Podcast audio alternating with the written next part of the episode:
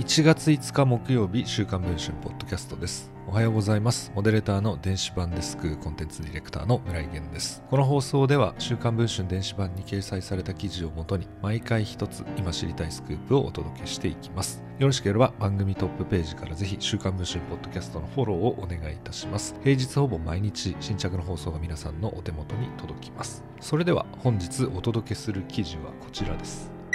ドラッグストア杉薬局が各店舗に対して暖房禁止令を出し従業員から凍えそうだなどの悲鳴が上がっていることが週刊文春の取材で分かりました。杉薬局は業界5本の指に入る大手ドラッグストアチェーンで持ち株会社杉ホールディングスは東証プライムに上場。売上高は約6200億円。従業員数は約7300人を数え約1500店舗を関東東海関西北陸地方に展開しています。東海地方の店員 A さんによると会社から各店舗に対して12月も暖房の使用を控えるようにとのお達しがあったといいます。雪が多い地域の店も一律です。もともと冷暖房使用に厳しい社風で春や秋は禁止ですが今年は節電を理由に12月も解禁しなかったといいます。夕方以降は極寒で凍えそうだと言います。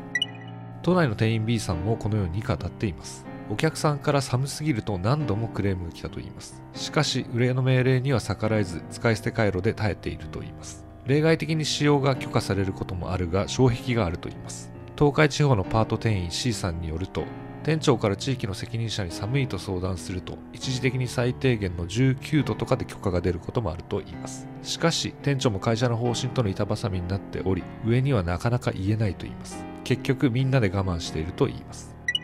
杉ホールディングスの広報室に聞くと各店舗に暖房を原則使用しないとの方針を通達したと認め経緯を主にこう説明しました。例年は12月からエアコンを使用することが基本ですが今年は12月1日に出された政府の節電要請を受け11月までの対応を継続しました。一方で現場の声を受け12月16日には臨機応変にエアコンを使用する旨を周知したといいます。